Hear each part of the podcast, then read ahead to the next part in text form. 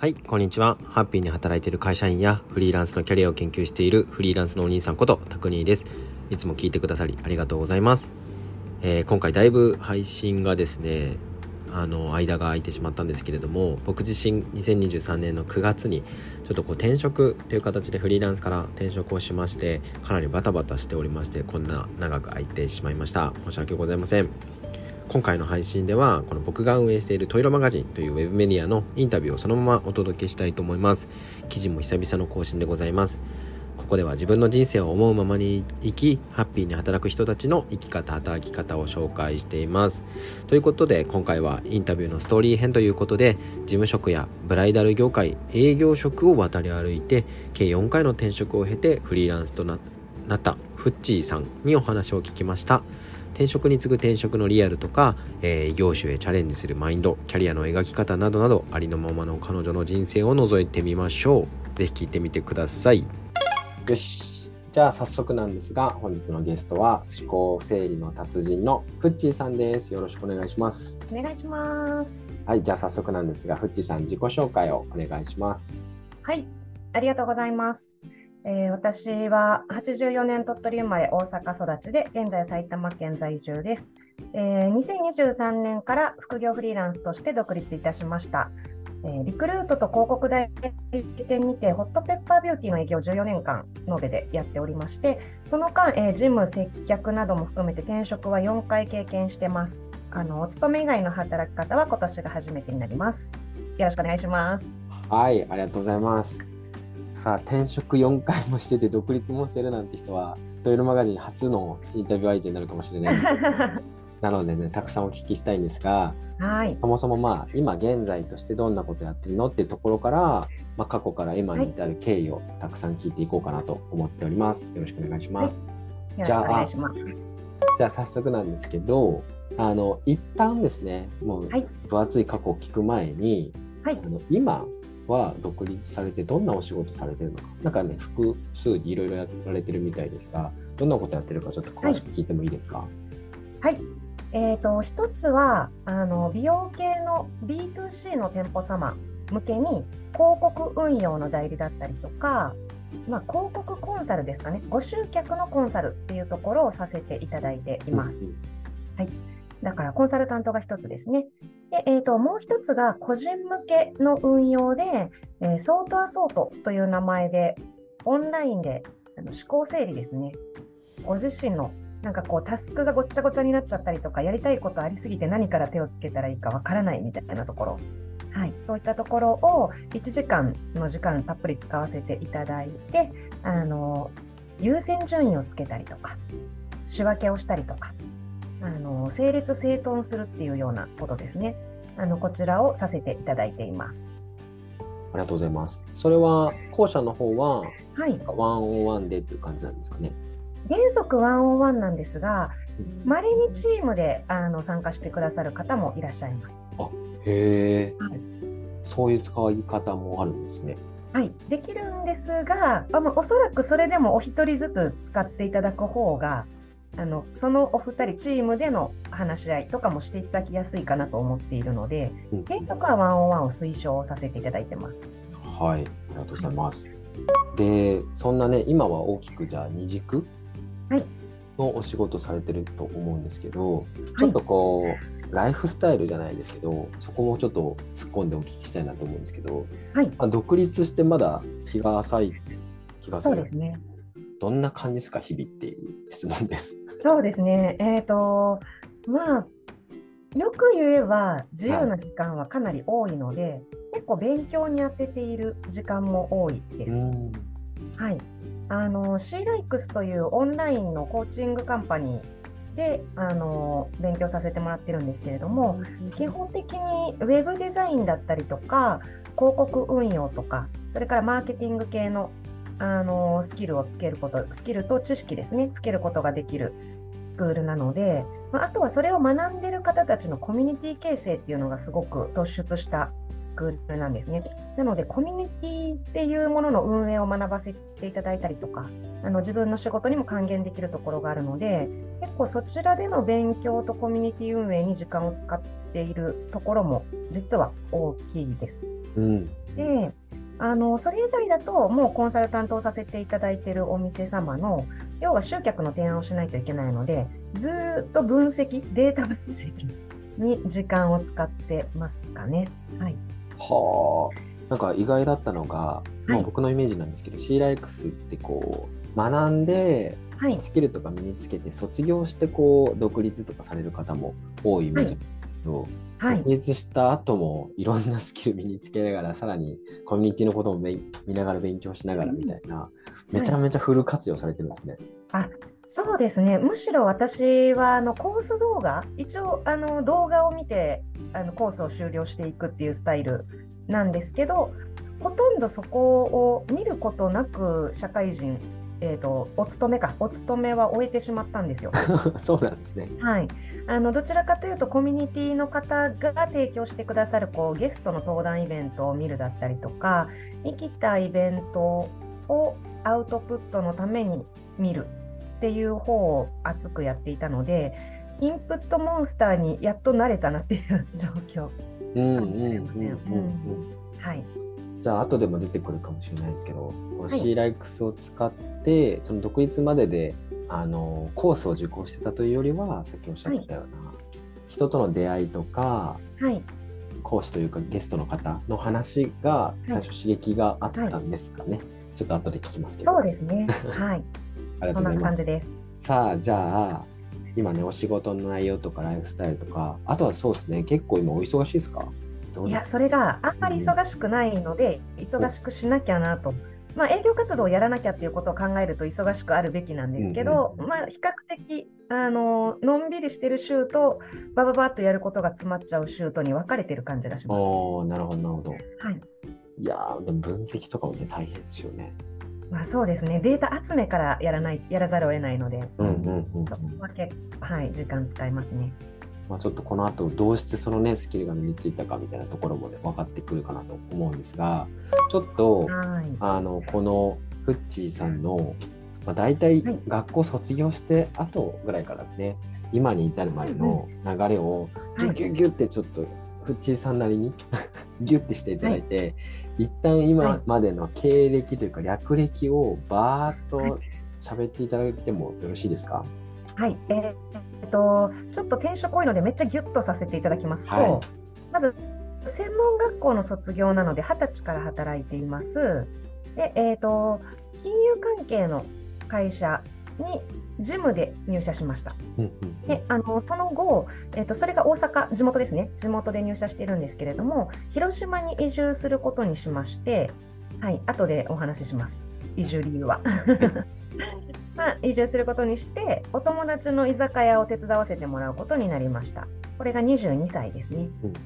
はい。で、えーと、その次に23歳で、えーと、紹介予定派遣でリクルートに入って、で、まあ、そのまま紹介してもらえて契約社員。ホットペッパーグルメとホットペッパービューティーをそれぞれあのやらせていただきました。うんで、えーと、リクルートさんは当時あの3年半で卒業っていう形で契約社員を切ってしまうスタイルのキャリアビュー職で入らせてもらってたので27歳であの円満に卒業をしまして株式会社ウェイブというウェディングドレスの貸衣装店舗でアアシスタントとして働いています。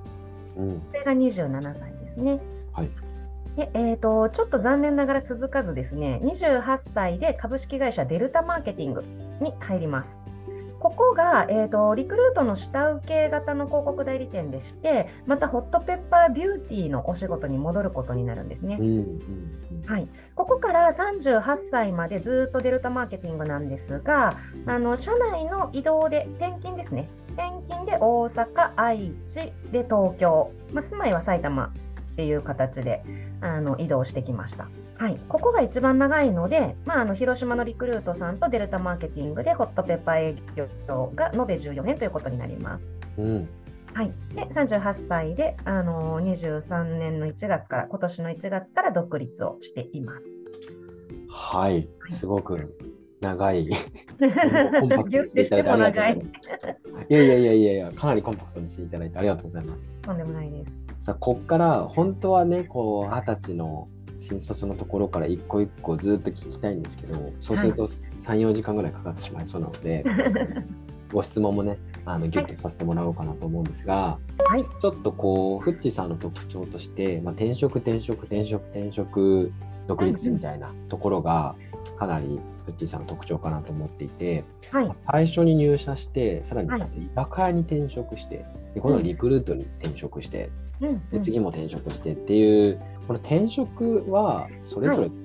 どうして転職しようって思ったのかみたいなところをお聞きしたいんですけどもよろしいでしょうか、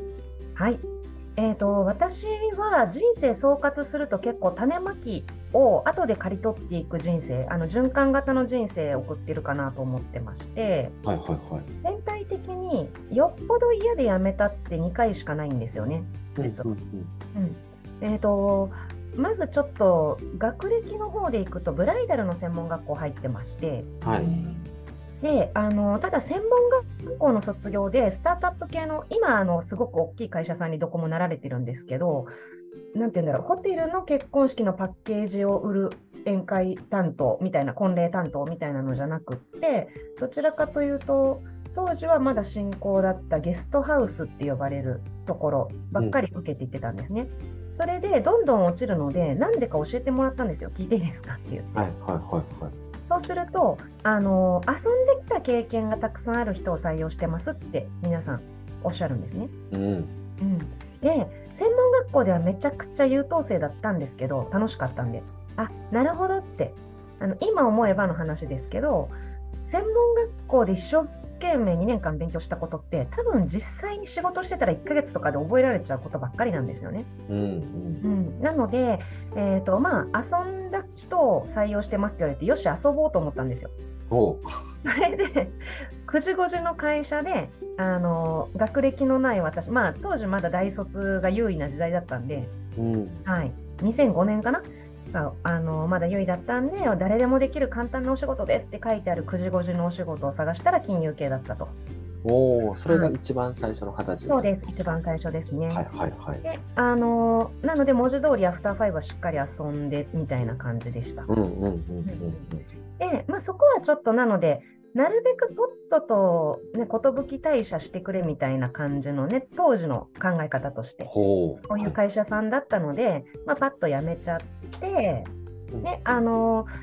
居酒屋さんは正直広島に住むことを先に決めてから友達がじゃあうち手伝いなよみたいな。うん。でも来年新卒入ってくるからできればてあの職探ししながら手伝ってくれると嬉しいなみたいな感じ、うんうんこっちもありがたかったのであじゃあ職探ししながらでいいんだったらあの円満に絶対辞められるというか食いつながせてもらうっていう感じで入らせてもらって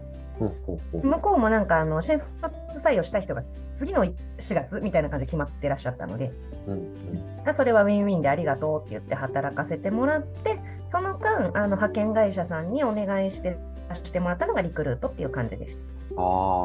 あちょっと一旦ここまでで言うと、た。はい。いわゆるその一般的にこう転職ってこう重みのある言葉になっちゃってると思うんですけどはい。そういうこうキャリアをめっちゃ悩んで悩んで転職みたいなうん、歩歩み方ではないって感じですか？ないんですよね。うんうんうん。大変恐縮なんですけど、今思えば腰掛けで働いてごめんなさいって感じ。いやいやいやそういうことあのそれぞれのの会社さんにね、それぞれの会社さんに、今思えばもうちょっとコミット できたよね、あんたねって、私がね。雇う方なら思います。軽やかに働かせてもらって。うんうんうんはい、でこう23歳まあでも、はいなんだろう世で言うとこうなんか大学生とかそうなんですよ。浪人した子とかが、新卒うん、うん新卒で入るぐらいの時にリクルートに契約社員として入ったんですね。はいなるほど。でもリクルートも27で辞めてるんですよね。これはさっきおっしゃってた契約社員の終了でそうなんですか。えー、とリクルートでも当時有名だったキャリアビュー職という名前のもので、使用期間半年プラス3年経ったら、あのリクルートの営業で得たものを全部持って出ていきなさいと、独立とか転職を、キャリアアップを推奨する働き方なんですよ。うんうん出ていけが決まってる、最初から。だからちゃんと3年半経った頃にはあの転職活動のなんかバックアップとかもリクルートがしてくれるんですね。うんうんうん、あのマネージャー職の人たちが面接の手伝いしてあの練習手伝ってくれたりとか、うんもう出ていく前提で結構リクルートさんで社長さんたちって多いじゃないですか。はいはい。割とこのキャリアビュー職から出てきてる人たちも多いと思います。はあはあはうん、なので、まあ、そこまでの強い大志があったわけじゃないんですけど、あはい。23歳の4月って、リーマンの直前なので、めちゃくちゃ景気良かったんですよ。うー。ん2008年、23歳の12月、10月かな？にリーマンが発生している、リーマンショックが発生しているので、はいはい、その直前ってもうめちゃくちゃ景気よくって、派遣でも契約でも何でもいいやぐらいの軽い気持ちで、うん。だから私、事務職しかできないと思って、派遣さん派遣の、ね、営業さんに事務職でって言ったのに、営業さんの方が、いや、営業であなた紹介したいって言ってくださって、えーって、できるかな、私、営業なんてみたいな、うん。ノルマとか嫌なんだけどって言いながら受けたら、あの受からせていただいて、もう本当ありがとうございますっていう話なんですけど、うんじゃあそこまでは逆にあれですねおっしゃってたようにこのスキルみたいなのを意識してたわけじゃなくてはい、経験的に事務しかできないけどなっていう気持ちで面接受けてたんですね。いや、そうなんですよ。だから、大卒じゃない自分に縛られてたと思うんですよね。うんうんうんうん、そうそうそう。で、いつかはブライダルに戻ろうっていうのもちょっとうっすらあるので、はいはいはい。うんあのまあ、親が金出してくれて、ね、自分が行きたいって言った行った専門学校なんで、うん遊ぶだけ遊んだら、ちゃんとあの面接官の人が言って教えてくれたね、遊んだ経験のある人を採用してますっていうのを信じて、うんうん、そうなんですよ。だから、その間は、まあ、20代前半までまず食いつなぎつつしっかり遊ぼうみたいな。うそうんいう感じですかね。だから、あの営業で受かるなんてびっくりでした。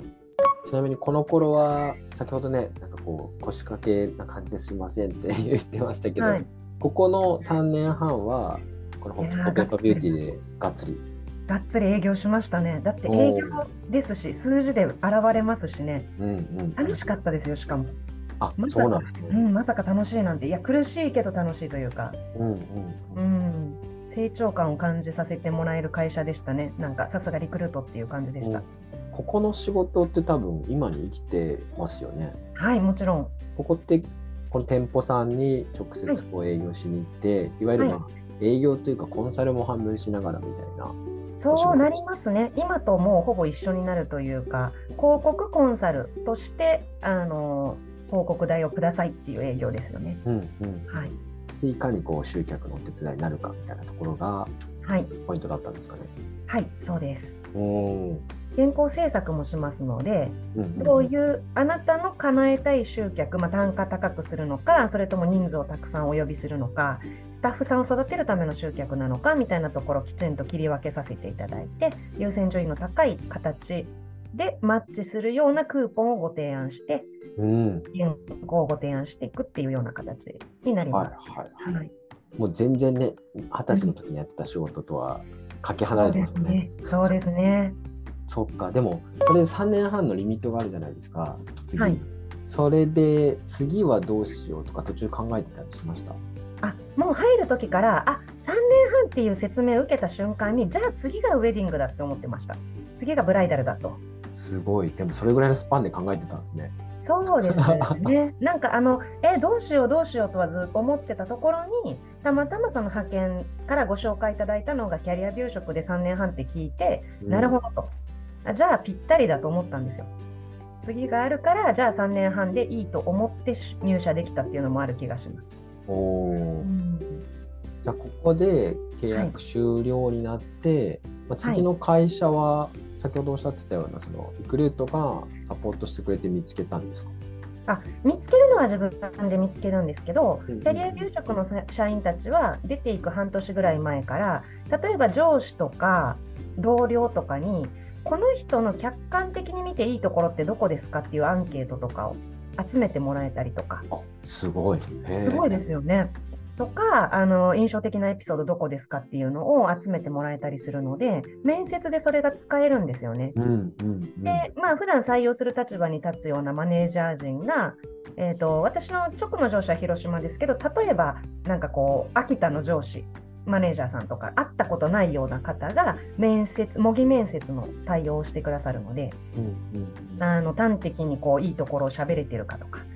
苦手なこととかをあのマイナスすぎないように喋れてるかとかなんかそういうところをサポートしてくれるのでその知識と技術を持ってあの自分のいいところを持って面接に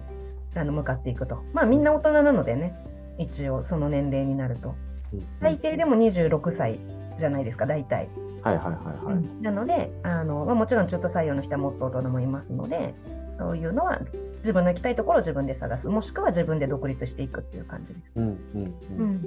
じゃあここまでは、まあ、はい。なんとなくこう、順調というかあんまりこ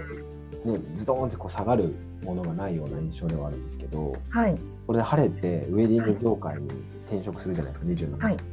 そこから1年足らずで次の会社に転職してると思うんですけど、はい。それは何かあったんですかってもうなんかえー分か,、そうですね分かってるような聞き方なんですけど。そうですよねあのすごい伏線みたいな感じになってる そうなんです。晴れて晴れてあの夢を仕事にっていうものを手にしたんですけれども、うんうんあのちょうどですねこの会社さんが家業のサイズから事業へっていうサイズに会社のサイズ感を規模を大きくしようとなさってたんですよ。はい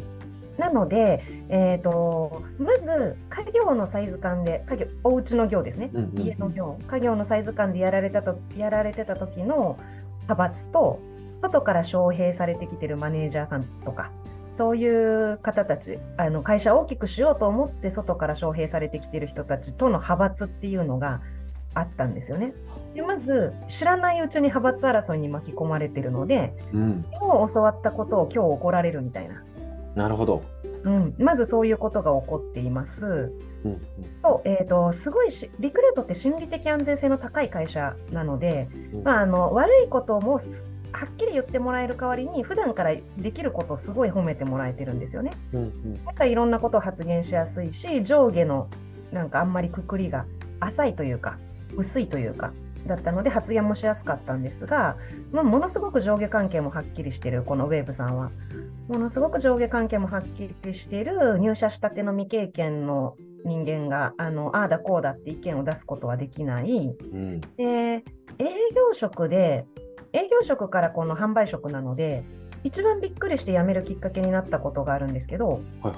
いはい。はい、営業の時ってお前今売上いくらで目標まであといくらだって聞かれたら即答できないとバチクソ怒られるんですよ。うんうんまず目標を把握してないとかありえないし自分が現在いくらにないくら売り上げててあとあと3日でいくら売らなきゃいけないのか把握できてないとかやる気あるのかって話なんですね。うんうんところが、えー売上会議に出て目標が私分からなかったんですね。会議に出席させてもらってるのに目標分かんないので焦って「あのすいません」って「申し訳ないんですけど目標の把握ができてなくて今いくらなんですか?」って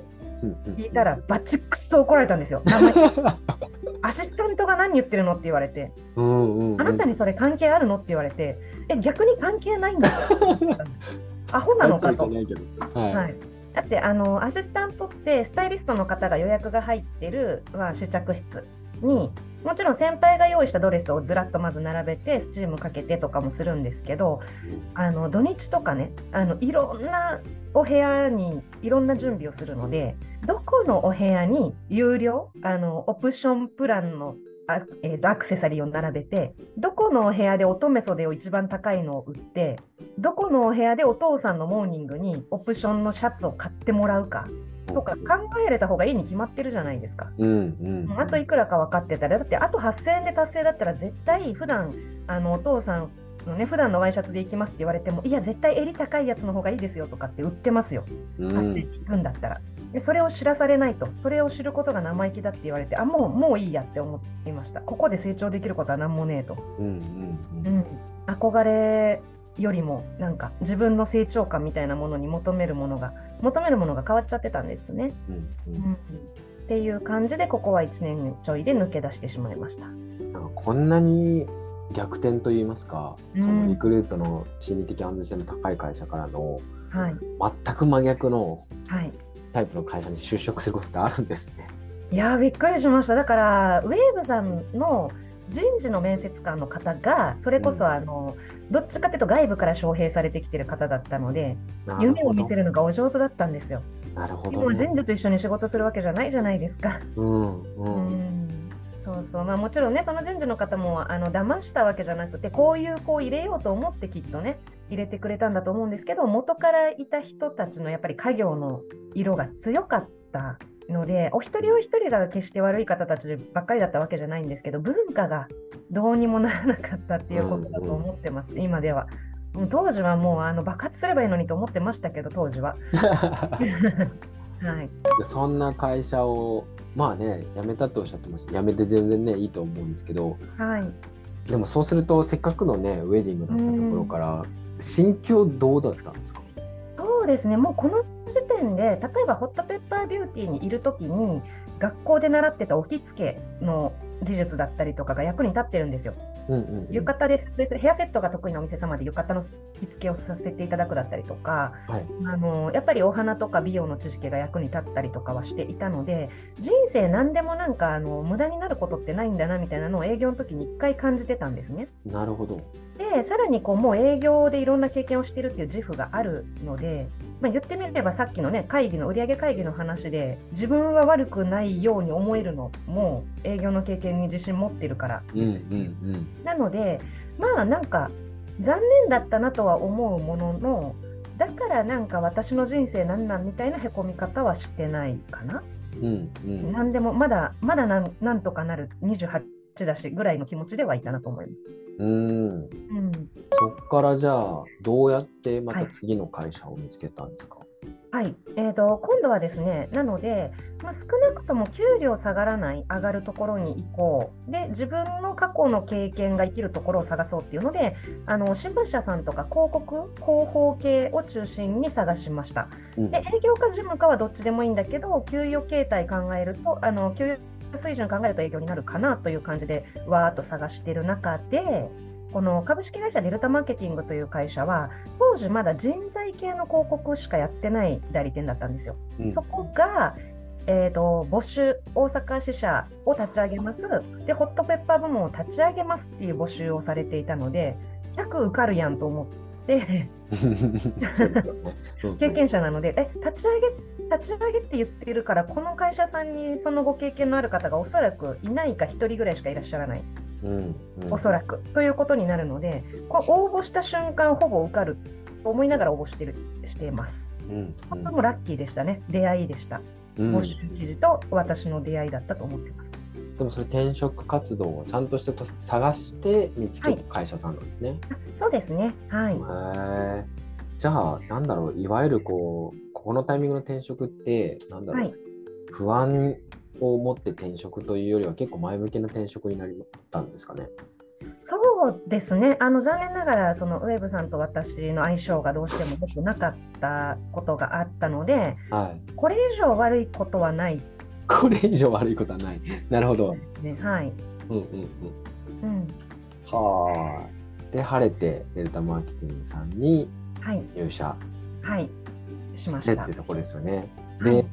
まあ、ここからここまでがだから言ったら転職編フッチーさんの。そうですね。転職編。編。そうかも。だから結構後からいろんな伏線回収してると思いませんか？学校行ってたのに金融系、ブライダルの学校行ったのに金融系行って、うんうん。けどちゃんと営業楽しかったのにちゃんとブライダルの回収して、その後もう一回営業の回収もできてるので、うんうんううん。ん本当に無駄になったこと一個もないなと思いながら私は。でもこれってあれですよね。計画的につながったわけじゃないですよねでも。ないんですよ。ないんですけど、私の人生何でも循環するわって思うようになりました。おーうんなんかそれ読者さんにとっても聞いてる方にとってもなんだろう学びというかうん、刺さる刺さるって言い方あれですけど僕も刺さってるんですけどあ嬉しい。やってたこと一生懸命やってたことが無駄になってなかったんだなみたいなことを振り返って思ったってことうんうんですよね。なんかこう未来をきれいに計画立てられるストーリー型の方もいらっしゃると思うしもちろんそれも正解だと思うんですけど私どちらかというと過去を振り返る方が得意なんですね。思えばこれが今に生きてる思えばこれが今に生きてるっていう未来のことはちょっとわからないからわからないでよしって思えたのもこの頃だと思います。いろんなことが社会にも含めていろんなことがあるから柔軟に対応できる自分でいられればそれでよしで自分の過去を振り返れば何かしら引き出しがあるっていうのが私のスタイルです。でそういうふうに見てるので循環とか伏線回収がすごくよくわかる、うん、今の自分に刺さっております。あそれはありがたいです。あのこれを見つけた時というか人にそう言っていただいた時に激刺さりでした。確かにそうですよね。なるほどな、はい、ありがとうございます、はい、いや今のポイント多分みんな目の前にボタンがあったらバーっと押して。る いいねボタンね、はい、いいね。ボタンしていただきたい。ありがたい、はい、そんな転職編が終わりはい。やっとこうデルタマーケティングで新しい仕事が始まりここでは、まあ、10年近く働いて、はい、独立っていうことになると思うんですけど、はい、さあなんかこう独立ってどの辺から意識がし始めたのか、どういうきっかけがあったのかみたいなところ。そうですね。えっ、ー、と2回ぐらい多分タイミング頭をふっとよぎった時とよしやろうって思ったのと似た2つのタイミングがあるんですけれどまずですね私あの得意不得意の話させていただくと新規業苦手なんですよ。うんうんうん、新規の開拓よりもリテールあのお客様を次続けてもらうっていうリピート営業が非常に得意だったりしまして、はい、なので初期めちゃくちゃ業績悪かったんです実は立ち上げスタッフにもかかわらず。であの自分がやらなきゃいけないことに目を向けるのがちょっと下手だったんですよね。社内づくりの方に尽力してしまって営業の業績出すことが第一だったのになので実はあの前半戦の5年間ぐらい結構振るわない人材だったんですよね。なんですが、まあ、もちろんね社内づくりがダメだいらなかったわけではないのであのなんとかかんとかあの会社の方にも助けてもらったんですけど、まあ、フッチーはこういう時いてくれてよかったよねみたいな評価をねあの宴会芸とかでされながら。宴会芸で。だけじゃないですよ、まあ、今のは大げさですけど例えばねそんな感じで、うん、まあもちろんね業績も誰かが辞めた時に全部あの引き継ぎ受けられるとかそういうのもねありますしそんなこんなでなんとかかんとかあのお荷物社員ギリみたいな感じでしたけど名古屋の配属が決まった時にここも立ち上げなんですよ。うんうんうん、今度こそ頑張ってみろと。で、あのまあ、びっくりするぐらい私顧客ゼロリセットだったのでこの時は。でで、ね、33歳っていう年齢ですしびっくりするぐらい業績出たんですよね。出たんですね。出したって言ったらいいですかね。うんうんうん、あのこの時はあの自分の営業人生の一番の栄光過去の栄光っていう感じでして、はい、あのリクルート時代の、まあ、だから23456の時の同期スーパー営業マンって呼ばれるような同期、うん、みたいな業績が短期間で出ています。はいはいはい。うん、私できるんやみたいな。うん。やりゃできるっていうなんかあのよくある俺はまだ本気出してないだけの本気出たバージョンみたいな。うん、うわーってできっついなって思ったんです。あの、うんものすごい褒められるしものすごい気持ちいいしもちろん代理店部門としてリクルートさんに表彰していただけたりするしうん。気持ちいいんだけどマジ、まあ、スーパー営業マンってやっぱ頑張ってんだみたいな。うんうん。ところがスーパー営業マンになったからこそ東京本社に呼んでもらえたんですけどこれが8ヶ月なんですよ移動が、名古屋8ヶ月の栄光なんですね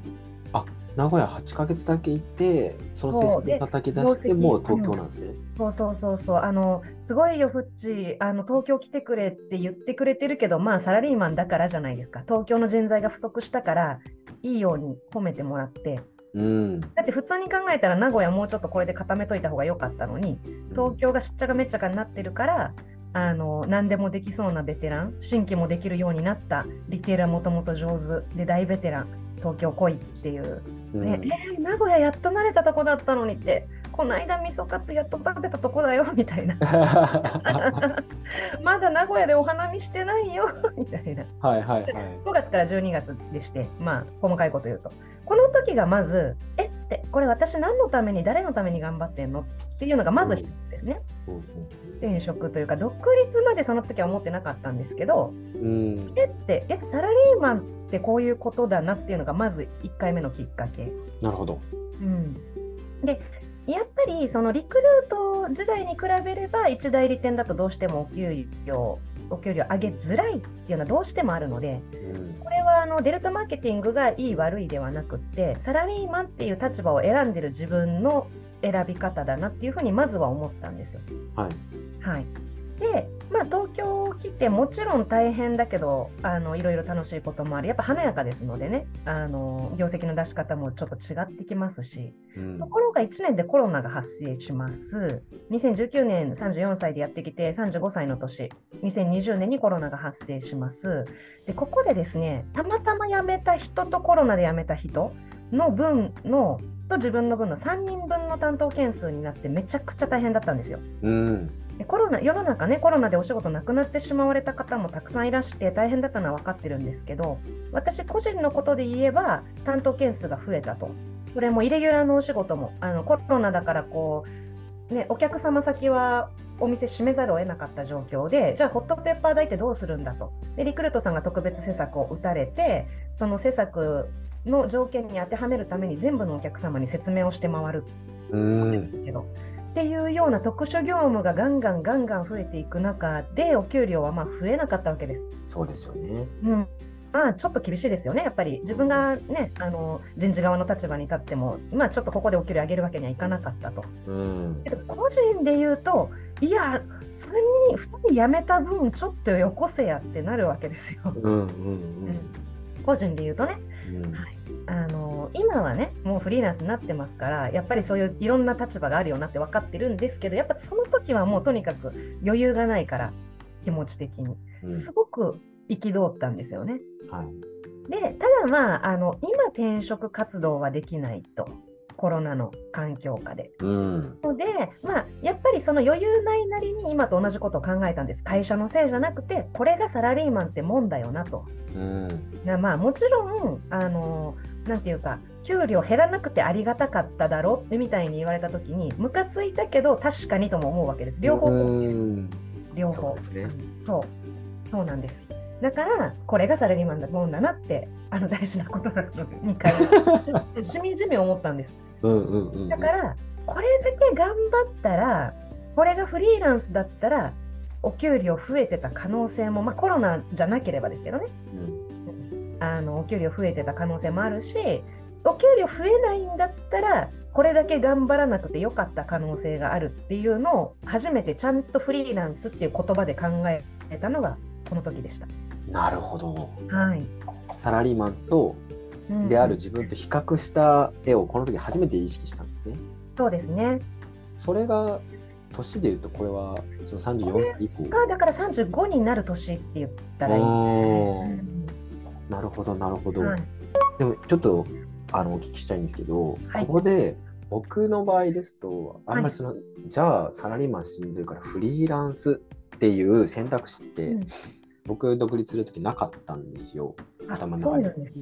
フッチさんはどこでそのフリーランスみたいなキーワードというか生き方を知ったんですか、えっ、と知ったあの知識だけで言えばもちろんずっと知ってたんですけど、なんかものすごいかっこいいイメージしかなかったんですよ。うんで自分で人生切り開いてる方で自分のねあの食いぶちに自分で責任を持つ方たちの生き方なのでちょっとこうノルもともと営業のノルマとか怖がってたような私にはちょっと人事ではありましたずっと。うんうんでえー、とやっぱり自分で営業の業績を出せるようになれた33名古屋の経験。ちょっとまあ悪く言うと調子乗った。よく言うと自信。があった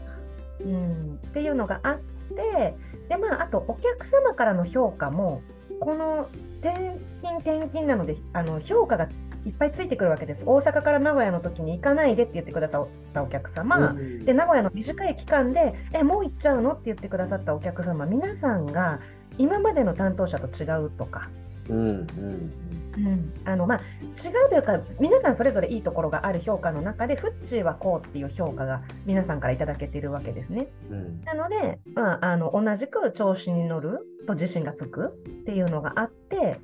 あのーそうですね。フリーランスも検討する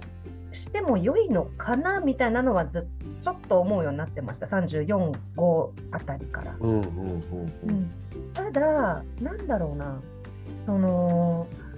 ヒューマンスキルばっかり褒めていただいてたので、それこそ思考整理ができる、言語化が得意なんですけど、うん。うん、思考整理ができるってすごくヒューマンスキルであって、これっていうスキル自分は持ってないと思っていたので、うんこのヒューマンスキルを活かせるのがウェブデザインとかライターとかそれ系かなと思って C ライクスに入会したのが36の時かな、なるほど。はいはいうんはい。っていうような形になります。2021年ですね。ほうほうほうほうでその時はごめんなさい。あの、はいウェブデザインとかに活かせるかなっていうウェブデザインが先だったんですね。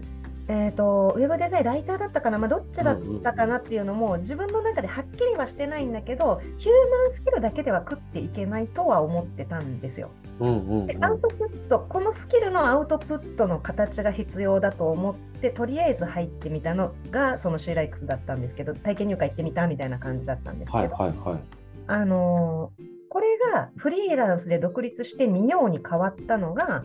その C ライクスの中でそのイベントでフリーランスになってる方のお話を聞いたりとか、えーとまあ、あとは一緒にそのライターの勉強をするとかブランディングの勉強をするみたいなことそのアウトプットの形を一緒に学ぶ仲間たちと話をする中でうん。えヒューマンスキルって自分で名前つけられたら十分食ってけそうじゃね？みたいな感じのところはあと営業経験がものすごくあのなんて言うんだろう有利なんだなっていうことを営業しかやってなかったからスキルないと思ってた人間はうん営業だから顧客を持っている顧客接点があるっていうことが大した価値に思えてなかったんですけどうんうん。逆に事務職とかからライティングスキルとかうんウェブデザインスキルを学びに来てる子たちから見るとものすごくアドバンテージなんですよね。うんうん。それに気づいたんです。だから人と比較をすることができた。なるほどなるほど。あの別になんか比べて相手をけなすとかじゃなくて自分の持ち物として、うん。あそうなんだみたいなそっかそっか私いっぱい物持ってんだみたいななるほどなるほどあ。りがたい話だと。じゃあ一回すぐ失敗してもいいまたすぐ転職になってしまってもいいから一回経験してみようって思ったんですよ。うんうん。フリーランス。なんかこのフリーランス経験する、世に放り出されてフリーランス経験するのが、50歳ぐらいになってから初めてリストラとかで経験せざるを得ないよりずっといいと思ったんです。はいはい。自分でまず立ってみる。よろよろよちよち、とりあえず立ってみる。うん。うん。そう思いました。なるほどなは。なんかすごいあの厚みがあって「はあ」しか言えないんですけど 割と、割と薄、実はライトなんですけどね。いやいやいやいやえちょっとだけごめんなさい戻っちゃうんですけどはいさっきその C ライクスを見つけたっていうタイミングのところにちょっと戻っちゃうんですけど、はいあのそれは先ほどおっしゃってた、そのちょっとこうフリーランスみたいなものを意識し始めたタイミングと、まあ、はい。サラリーマンってこんなもんだなってうんうん。ちょっとフリーランスみたいなのも選択肢とありかもなってなったタイミングではいなん。かスキルを身につけた方がいいかなって思って探したとかですか？えっ、と、実は探すってほど探してなくてですね。うんうんうん。あのーまだ元気がない状態が結構続いてたんですね、36ぐらいまで。シレックス入ってからも最初の半年ぐらいはあるんではいはいるんですけど、元気がない時に転職活動するとろくなことがないっていうのは、今までの経験から分かってるんですよ。でなんか4回の転職から。意欲って言ったらいいんですかね。うんうんうん。前向きな転職じ前。向きさ？うん。うんで、あのあと、会社への恨みがどうしても自分の中に、あの頭では理解してる、しょうがないって分かってることと、あの気持ち的な恨みみたいなものっていうのは別物だったので、うん恨みが、恨みを持って転職活動をして、ろくなことにはならないと思っていたので、うんしばらく自分をほったらかしてた日々を過ごそうとしてました。だけど、そうやってあの携帯見てたらしょっちゅう出てきたスクールが C だったんですよ。ターゲティングされてますね。めっちゃターゲティングされてた。うんうんうん今でこそまさに自分かなみたいなあの映像の CM もありますけどどちらかというとあのリスティング広告うん。うんうんうん。を見て、えとりあえず体験入会行ってみるみたいなはいはい。とりあえずであのもう強い意志を持ってお金払わずに帰ってくるぞみたいなぐらいの気持ちでね、うんうん夏の体験レッスンみたいなやつ行ってきたんですよ。うんでまんまと入会ポチって帰ってきました。うん。褒めてあげたいです私を。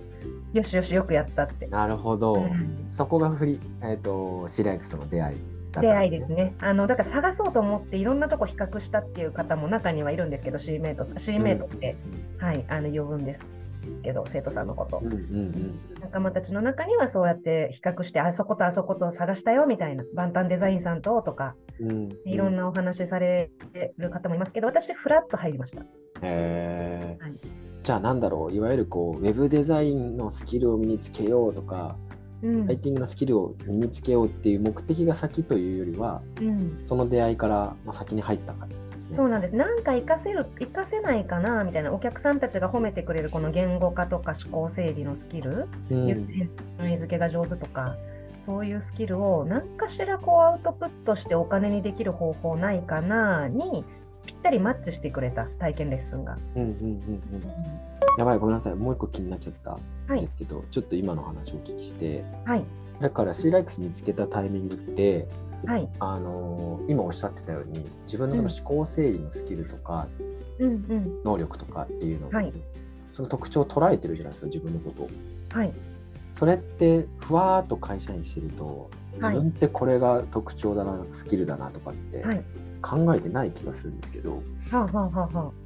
いつのタイミングでそれ自分ってこれ得意なんだなってなったんですか？あーえー、とさっきの転勤のお話が一番大きいと思います。お客様がうんうんうんそれを言ってくださる。あこれをできるあのし思考整理っていうきっちりした言葉になってたり言語化っていうしっかりした言葉にはなってないんですあ、けど、うんうんうん。あの打ち合わせの形が例えば名古屋に大阪のお客様が電話かけてきてうん「ねえ新しい子さ」って「原稿全然打ち合わせ終わんないんだけど」みたいな。うん「フッチどうやってたのあれ」みたいなうんうん。えって何が違うのってみんな基本的なことは私の後輩なので大阪にいるのは。みんなはい。はい基本的なことは叩き込んでるよってできるはずだよってなんでって。いやな思ったのと違うって言ってあなるほど私が言語化してあげてたんだなとか。うん。みんな技術職の方なのでネイリストさんとか。はいはいはい。あのマッサージのお店のオーナーさんとか。うん。なんか技術手の指先の技術はものすごく上手なのにその上手さをお客様に伝える言語を持ってないというか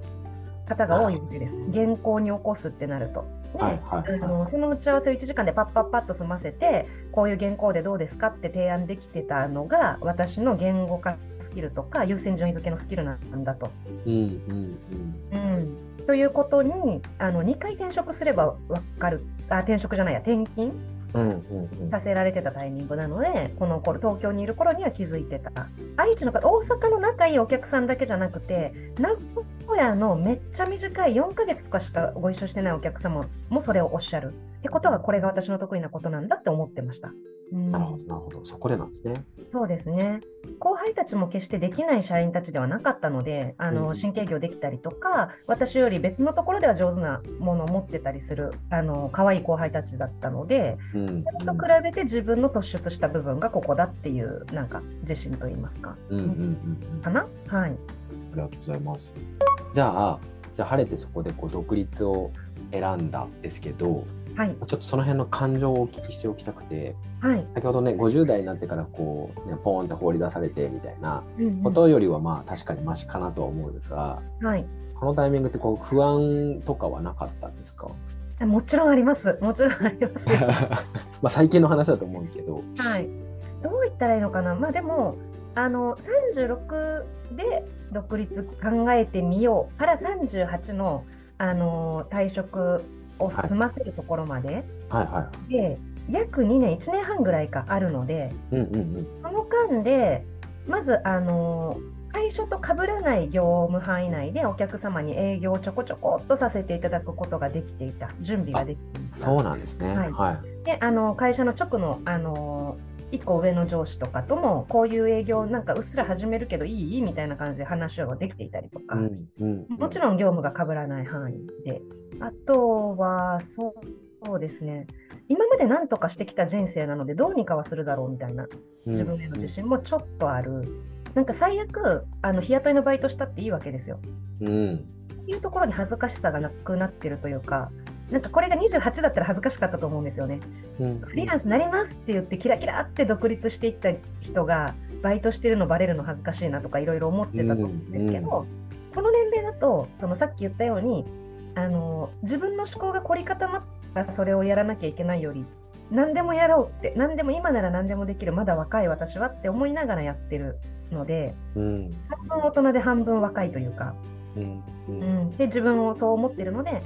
バイトしたっていいみたいなそういう逃げ道が自分にあるって言ったらいいんですかね。うん。うん、ななんだってやるなんだってして食いつなぐ。だけどチャレンジするみたいな、うんうん、だから不安だけどまあなんとかはするっていう感じ。で思ってます。い今思ってます。うん。うん。うんまあ、聞きながらちょっと涙出そうになりましたわ。本当です。自分と置き換えすぎました今。か本当ですかね。いいですよ泣いても。いやーなるほど。はい。ちょっと副業的なことは始めてたってことですか？副業はいやしてないです。あの一応あ副業禁止の会社だったので、えっ、とあ例えば0円でソートアソートの方ですね、個人向けの思考整理のアンケートを集めるモニターさんは募集させていただいたりとか、はいはい。あとまだ売り上げは上げないけど、あの開業準備の経費を落としたい、あの確定申告で経費作りたいから11月に開業届は出させてもらって、まだお客さんは取らないとか、うんうんうん。そういうことだけはしましたけど、あとあの1月から独立するよ、こんな仕事やらせたいとかあるみたいな準備、営業もさせてもらいましたけど、売り上げは全部ゼロでやりました。はいはいはい。だからまあ本当に準備を着々とされてたってことですね。そうですね、うんまあ、せいぜいその5000円とか、その確定申告に入れなくていいような、うんうんあのちょびっとしたあのなんか講演の登壇みたいなやつとかさせていただきましたけど、うんうん別になんか今につながる系とはちょっとので、うん、そんなんです。なるほど。はいじゃあ独立してまだ日は浅いとおっしゃってましたけれどもはいお仕事はその準備期間に得られた、はまあ、クライアントさんとかからスタートした感じですかね。そうですね。はい。そこからどうですか？ちょっとクライアントさんとか広がってきました？お仕事は。えー、とそれがですね、やっぱり思い通りにはいかなくて、むしろ、期待をかけてくださって、高単価を出して、加工としてくださったお客様がいらしたんですね。ではいはいはいあの大変ありがたい話ですし、こちらも断る理由を作れなくて、断らなかったんですけど、やっぱりご期待いただいたことと、私がご提供できることにズレがあって、うん。これはこちらも悪いわけです。こちらもできますって言ってしまっていて、実際現場に放り込まれると、え、現場？みたいになるわけで、あのうん。店舗ですよね。お店様であのスタッフ様のお話を聞くみたいなところまで全部含めてということをいただいて、だからあの双方で表担とちゃうが発生してしまい、うんだからお客オーナー側も私側もですね、あのこちらも一番価値提供できることに時間を使わせていただけなかったってししまったってう申し訳ないことしたなと思うし、うんその反面、え、そんなことおっしゃってましたっけとも思うし、うんで、オーナー様側もそれ思うわけですね。うんうんあの期待してたのと違う。なので、えーと、最初に受けていて、むしろ他のお店様のオーダーをお断りしてたような高単価のお店様の単価がガンと減って、うんあやばい、収入これ減るからもう一回営業し直しだみたいな。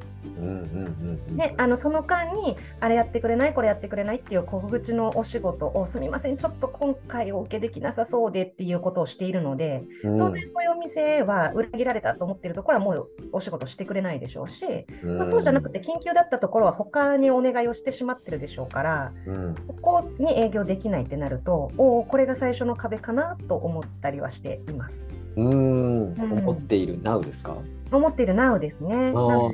まあ、別の形で営業していくとか、全くゼロベースでココナラさんとかでお仕事出していくとかっていうのに、改めて自分の営業の形、まあ、その高単価でスタートしたお店様で発生したようなことがないように、きっちりメニュー表を作らなきゃいけないですし、でそこをちょっと怠って、関係性から営業してしまったしっぺ返しが今来てるなというふうにはなるほどはい。まさにまさに今はこう壁にこうぶち当たり中みたいなところですか？ね。そうですね。でも、すごい、あの、はっきり分かりやすい失敗だったので、最初のうちに言語化できてよかったような気がします。うんうんうん。これだな、失敗ポイントみたいな。まあでも1月の独立で今まだ4月ですよね。そうなんですよね。まだ、まだ間に合うかなというか。うんうん。うん。ちなみにもう一個のその個人向けのはい投資向けの方はどうですか？えーと、もうこれは食べていくには至らないですね。ポッチポッチ、あの、モニターの時に0円で受け予定が合わなかった方だったりとか、うん逆にそのモニターしてくださってて、お金出してもいいと思ってくださってた方がちょっとあの予約してくださってますけど、正直お知り合いの範囲内です、まだ。うんうんうんなので受けてくださった方はめっちゃ良かったってお金出した甲斐あるって思っていただけてますけどやっぱり思考整理にお金払うってちょっと文化としてよく分かんないうん人も多いんじゃないでしょうか。これもちょっと練り直しだなと思ってはいます。うん、そっちもじゃあまだ壁にぶち当たってるところなんですね。そうですね。なるほど。いやーでもこの転職複数回からの独立からの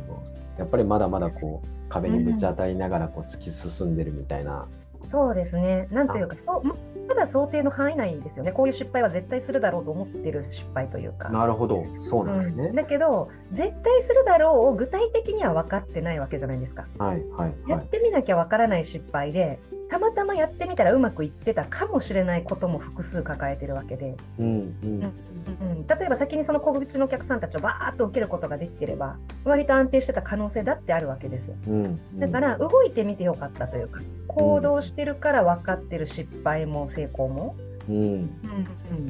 うん、みたいなのはありますよね。まあとはいえ失敗はショックじゃないですか。思ってたのとちゃうまはあショックじゃないですか。ああそうですね。ここに対してはだいぶショックうん。はい、うんうんフッチーさんどうやって向き合ってんのかなと思って。うーんすいません営業の業が長いのでうんうんうん。ぶっちゃけあるあるすぎて 強い。ううんうんんこれはだからあのナレッジシェアできることではなくてうん。営業出身だからっていうことですよね。お上司に怒られないだけマシかな？なんなら。自分の手取りが減ってあわあわするのはまあね自分で手取り増やす営業すればいい話じゃないですか。だけどこれが勤めだったらあの上司への言い訳とか考えなきゃいけないわけでなんでこうなったのっていうやつを考えなきゃいけないわけで無駄な会議なくてマシって感じ。うんうんうんうん。うん確かにそもそもそういうもんっていう経験上はあるんですね。そうですね。だから営業未経験だと一番ショックなことなんじゃないですかね、なんなら。うんだけどそれはもう、それはもう日常茶飯事すぎて大丈夫ですって感じです。あも。ちろんそうだあのお客様と話し合う中で信頼してたのにあのちょっとお客さん側もだから反省してくださって申し訳なかったなと思ってるんですよ。はいちょっはいとあなたが確かに言葉で言ってくれてたことと違うことをお願いしたような気がするって言ってくださっててこちらもだから言葉にしきれなくてお断りをするっていう勇気を持てなくて申し訳なかったってお互いに反省会したんですよね。うんうやっんぱりこのタイミングであの今までのホットペッパー代以外の金額を私に出してくださる方ってありがたい人たちなんだなっていう大反省会はして、うショックんというか、まあ、そういうのはありました。うんすごいでも前向きに進まれてるんですね。うん、そうですね今のところ、はい、ありがたいことに。ありがとうございます。じゃあもう本当最後の最後の方なんですけど、はい、そんなフッチーさんのまあなんか今後、今ね壁にまさにぶち当たってるっていうところではあるんですけど、はい、今後はどういうふうにしていきたいとかどうなっていきたいとか今後の話ちょっとお考えのことあったら教えてください。はい。えー、と改めてジェネラリストを目指したいと思いました。ジェネラリスト。ほちょっと噛んじゃった。はい。あのーさっき、えー、C ライクスで勉強してみて、ウェブデザインとかライターとか勉強しなくても自分の手持ちのスキルあるんだって気づいたと言いましたが、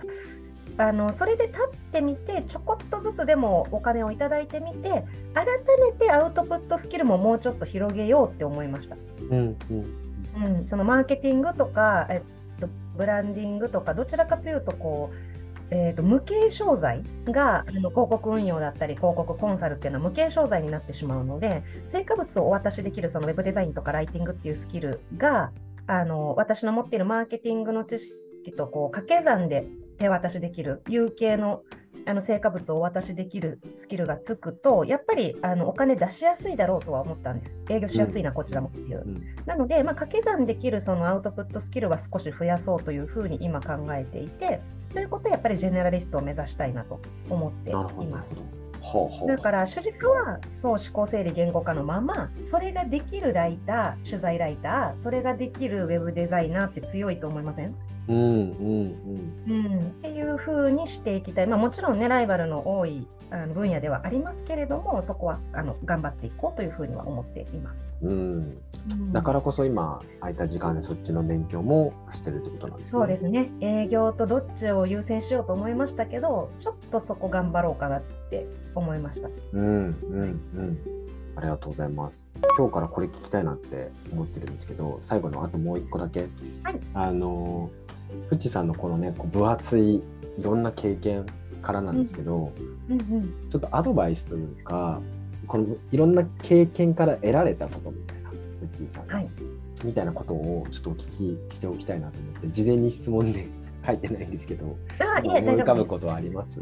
なんかそのアドバイスっていうのは正直ちょっとあのおこがましいはい、とは思ってるんですけども、独立したてなので、い。うん。あの私は本当に何度か言っている伏線回収型で循環型の人生だったのではい。あの動いてみようです小さいことでいいのでなんか一つ動いてみると失敗だったか成功だったか分かって次の糸口が見つかるとすごよく思うようになりました、うん。うん、だってブライダルの会社も行ってなかったら一生憧れてそうだと思いませんか？そうですね。そうですね。うん、とか営業も派遣さんが営業でって言った時に「えー、じゃあいいよ」って受けに行ったからこその14年間の実績ですし、うん。う。うんん、なんか一歩動いてみる？本当に私のはちょっとあのかなり大げさな、ね、転職回数が多いとかかなり大げさなのでこれを参考にしてこれができる人に動いてみろって言われてもってなるかもしれないですけど趣味の範囲で知らない人と会ってみるとかうん。例えばですよとかあのそれこそスクールで1個自分と関係ない分野の勉強を1個ちょっとかじってみるとか、なんかそういうあとは例えば c レックスの方がこれを聞いてくださるとしたら c レックス以外の講演会にちょっと行ってみるとかうん。うん。そういうことでいいと思うのであと転職活動ちょっとねお相手さんに失礼かもしれないですけどちょっと模擬面接的に1個受けに行かせていただいてみるとかエントリーシート書いてみるとかなんか1個でいいので動いてみたら成功失敗向いてる向いてないってちょっとこう見え方が違うと思うんですよ。ど。うん。うん。